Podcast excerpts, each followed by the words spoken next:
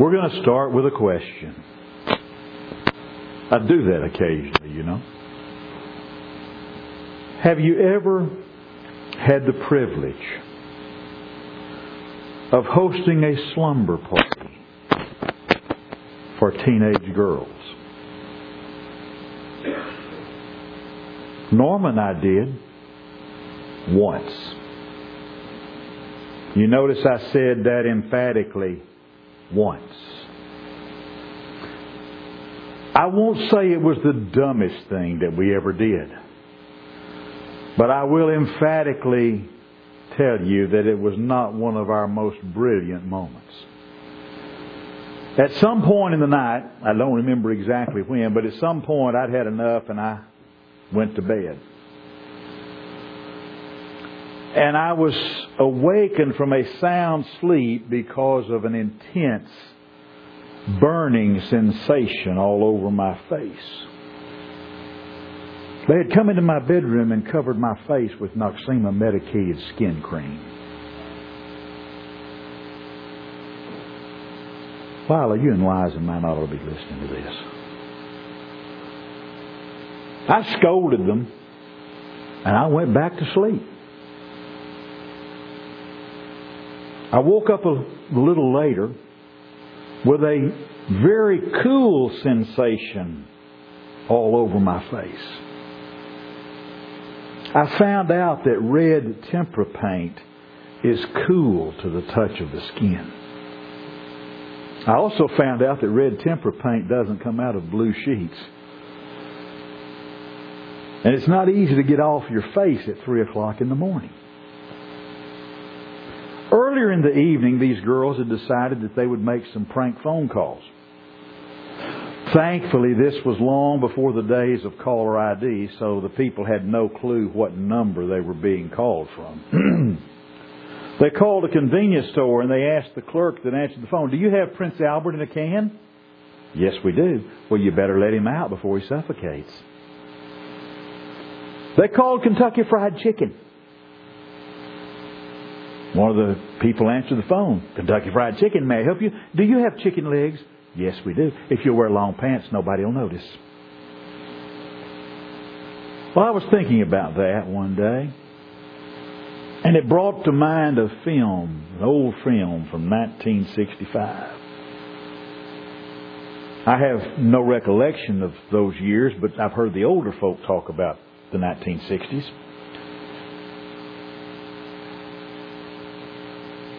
The film came from producer and director William Castle. The film starred Andi Garrett and Sarah Lane as two young girls. And it seems that they were making an evening of prank phone calls that went horribly awry. They called a homicidal maniac and spoke to him the words that were the title of the film. They got this homicidal maniac on the phone. They said, I saw what you did, and I know who you are. John Ireland played the part of the homicidal maniac, and he had just murdered his wife. The girl's parents were miles away, and the girls were alone in a big remote farmhouse. And so that set the stage for some very creepy suspense when the killer came calling these girls who'd made the prank phone calls. Now, I want you to think about those words for a moment. I saw what you did, and I know who you are. Does that not describe the all seeing eye of Jehovah. Could God not say to me and to you at every turn in our lives, I saw what you did, and I know who you are? In unmistakable language, Jesus tells us in the Sermon on the Mount that the Father sees what we do. In Matthew chapter 6, Jesus tells his disciples to do their alms in secret. And he goes on to tell them that the Father that seeth in secret will reward them openly. In that same chapter. He goes on in verse 18 and gives them instructions on fasting. That they are not to fast openly for the praises and the appearances of men, but they are to fast and to pray in secret. And it's to be done quietly, and the Father will then reward them openly. Jesus is simply telling us that the all seeing eye of God is watching us. And that the all seeing eye of God is aware of everything that we do. And he further instructs the disciples that they don't need to be anxious about the needs of life. He tells them the Heavenly Father knows the needs of man.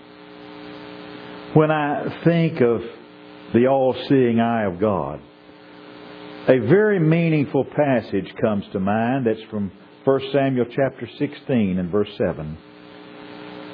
The Lord said unto Samuel, Look not on his countenance or on the height of his stature because I have refused him. For the Lord seeth not as man seeth. For the man looketh on the outward appearances, but the Lord looketh upon the heart. And you recognize that passage immediately, don't you? That passage is the explanation of why God chose David to be king over Israel rather than one of David's more impressive older brothers. Because after all, if you read the text, David's older brother, brothers were much more impressive specimens. And yet, if outward appearances were all that were necessary, then Saul would have been a wonderful king over Israel. Because 1 Samuel 9 verses 2 and 3 tells us that Saul was a choice young man. That he was tall and good looking. But yet as we see Saul in his life and as time goes on, we see that Saul was afflicted with heart trouble. His heart was never right before God. That passage that explains the selection of David is a passage that brings hope to me personally. Simply because that I have several mirrors at home. Now, I've been to Walmart. And evidently there are a lot of people that don't have mirrors. Because you go to Walmart and I see some of the people there and I think, you don't, you must not have a mirror.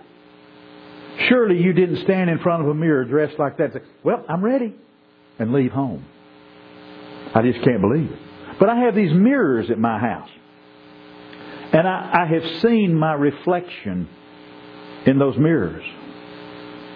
And I realize if the inspired writers of the Scriptures were to describe me, tall and good looking would not necessarily be the adjectives that would be appropriate.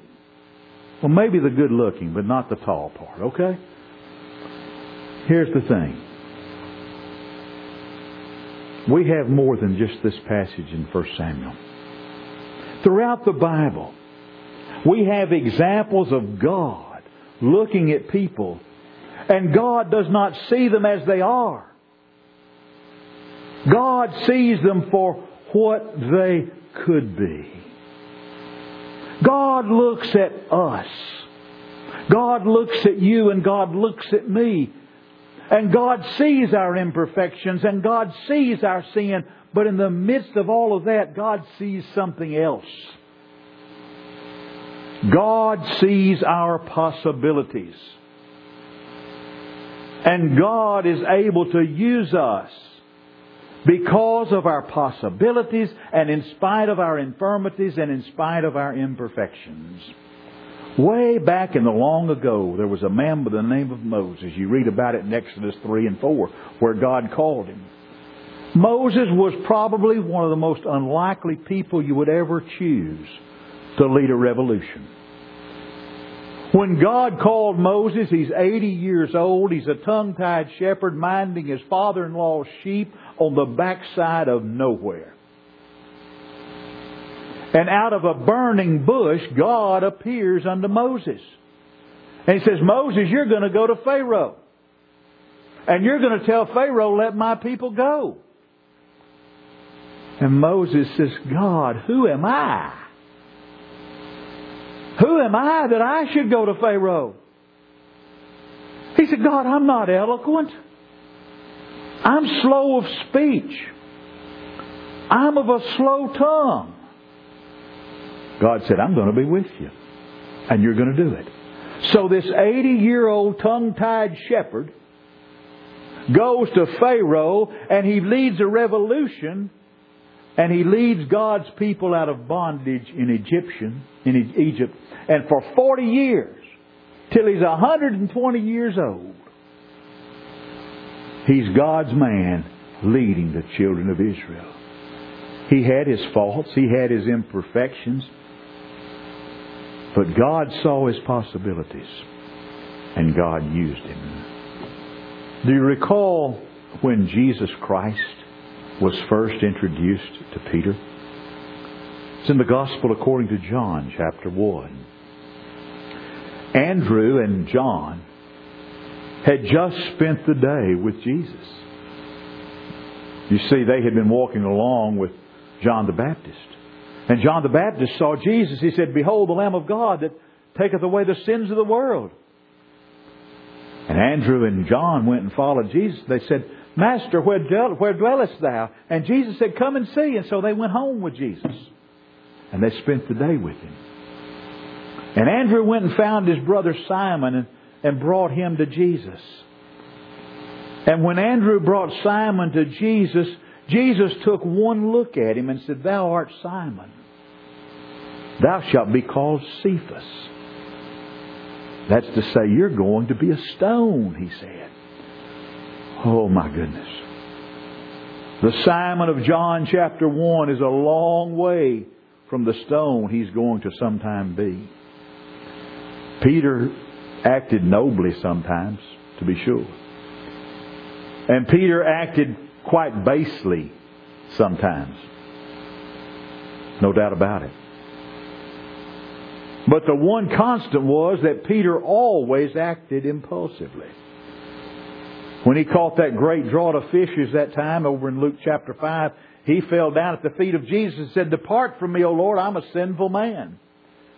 That night in Gethsemane, when the soldiers came to take Jesus away, Simon drew his sword and he lopped off the ear of Malchus, the servant of the high priest. And then just a few hours later, he's warming himself by the fire and three times denies Jesus and the third time denied him with cursing and swearing and all kinds of oaths. And then after Jesus was crucified and the tomb was empty, over in John chapter 20, what do you read about?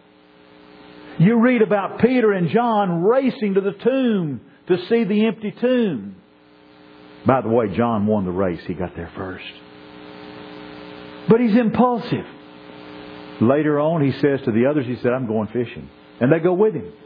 And they're out in a boat on Galilee and they see a fire on the shore and they see a figure by the fire and someone says, it's the Lord. And Peter throws off his cloak and dives into the water impulsively to swim toward shore for the Master. Look at Peter. What faith, what doubt, what weakness, what strength, what courage, what cowardice, what impetuous love. All of that was wrapped up into one person. Fifty days after he denied Jesus, he comes back and he's the great preacher of Pentecost. What did Jesus say? Thou art Peter, thou shalt be called Cephas. He became a rock like character for the first century church. Read the book of Acts. Read the two letters that bear his name and his strength shows forth. And you see, when Jesus looked at him, he didn't see him for what he was. Jesus saw him for his potential and what he could be, and we see that Peter became what Jesus said he would be. Or then there's Acts chapter 9. There's this man named Saul who's breathing out threatenings and slaughters. He's on his way to Damascus with letters from the chief priest. He's going to persecute Christians like he's done everywhere. He's the man who stood by and held the clothes of those that stoned Stephen to death. And he's got letters.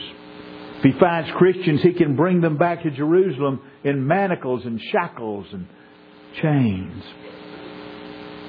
But on the way, a great light shined around down on him. It blinded him and it knocked him to his knees.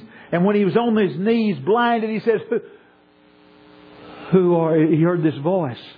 The voice said, Saul, Saul, why persecutest thou me? And he replied, Who art thou, Lord? I'm Jesus whom thou persecutest. What did he say? What would you have me do, Lord? He said, Go in the city, and there it'll be told you what you should do. And he goes into the city.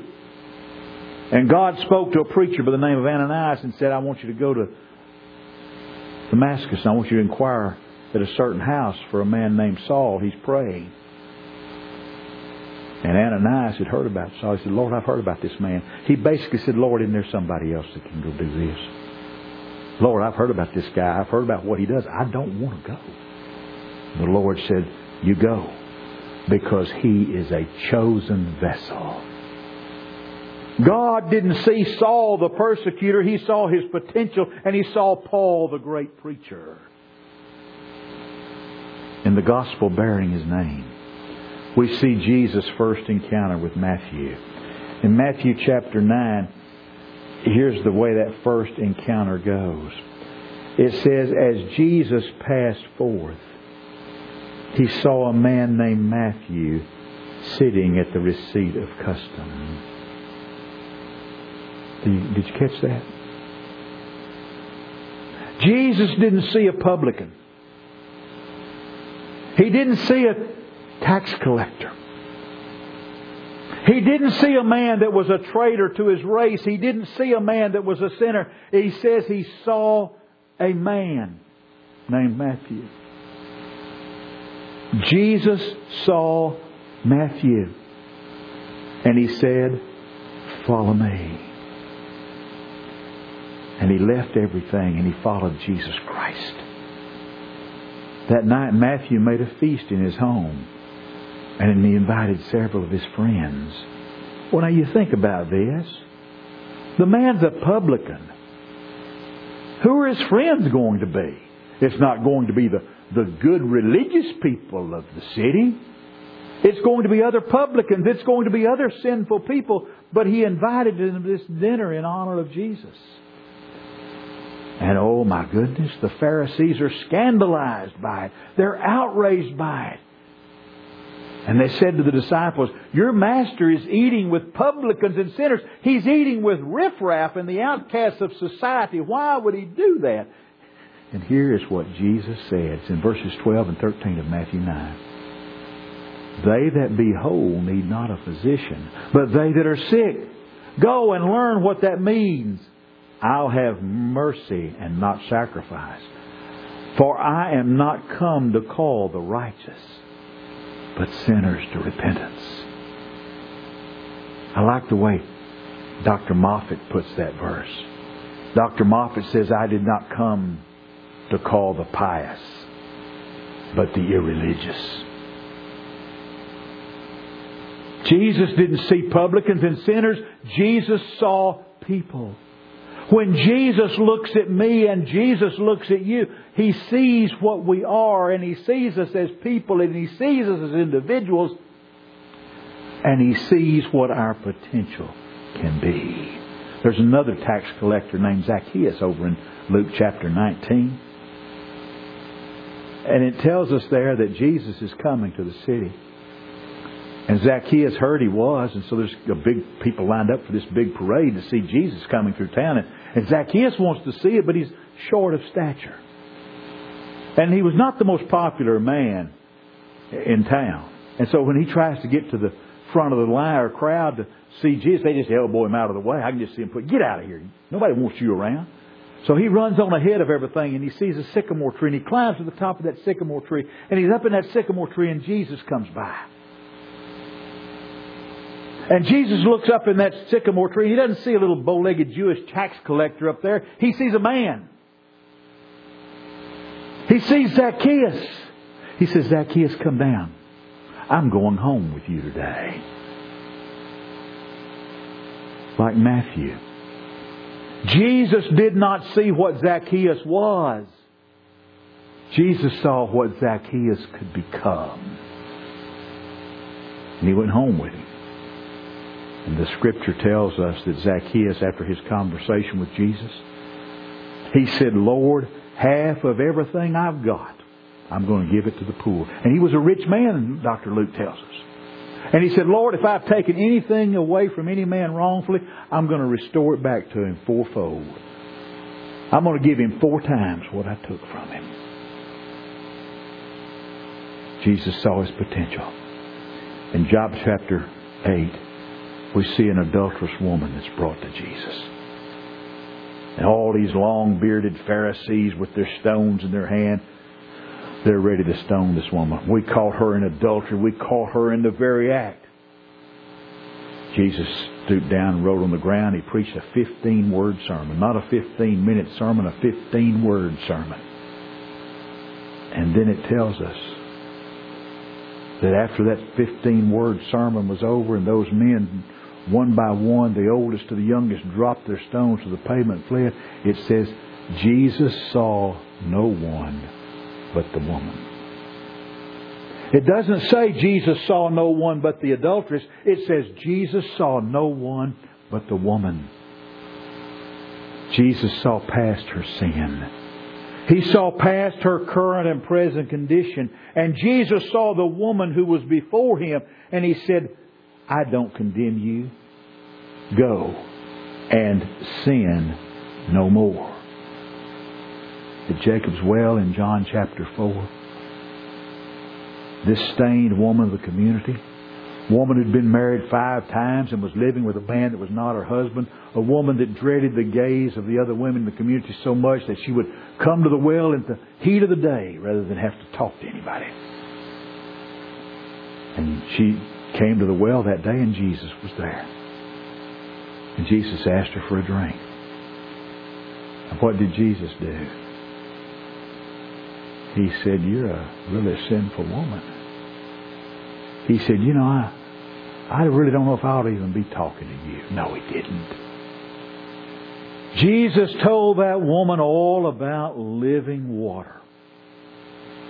And when he told her about living water, she forgot her mission. She left everything. She left her water pots and she went into the city because she wanted to tell other people about Jesus Christ.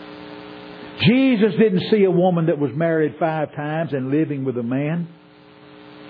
Jesus saw a precious soul. He saw a soul in need of something only He could give.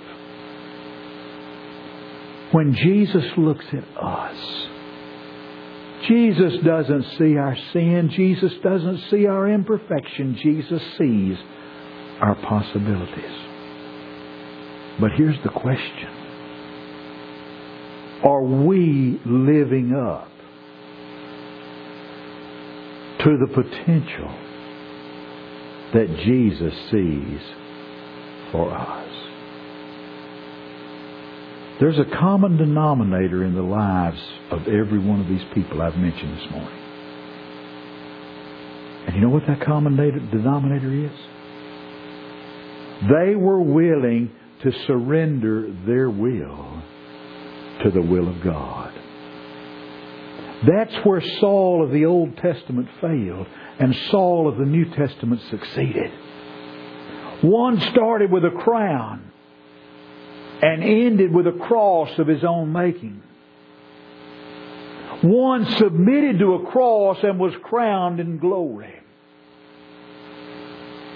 Saul of the Old Testament failed through his stubbornness, and Saul of the New Testament succeeded through his submission. God sees the potential for greatness in every one of us. And it was because of that that he sent his son Jesus to die on the cross for our sins. When we submit to that cross in obedience, when in simple trusting faith, we repent of everything that's sin in our lives, we confess the name of Jesus Christ, and we're buried in the waters of baptism. When we do that, and have submitted our will to the will of God, and we become a Christian, that's when we begin that process of making Jesus Christ the Lord and Master of our lives. That's what He wants. He wants us to, submit our stubborn will to His will. Have you done that? Is Jesus Christ the Lord and the Master of your life this morning? If Jesus is not Lord and Master of all of your life, He's not Lord and Master at all in your life. Do you need to make changes?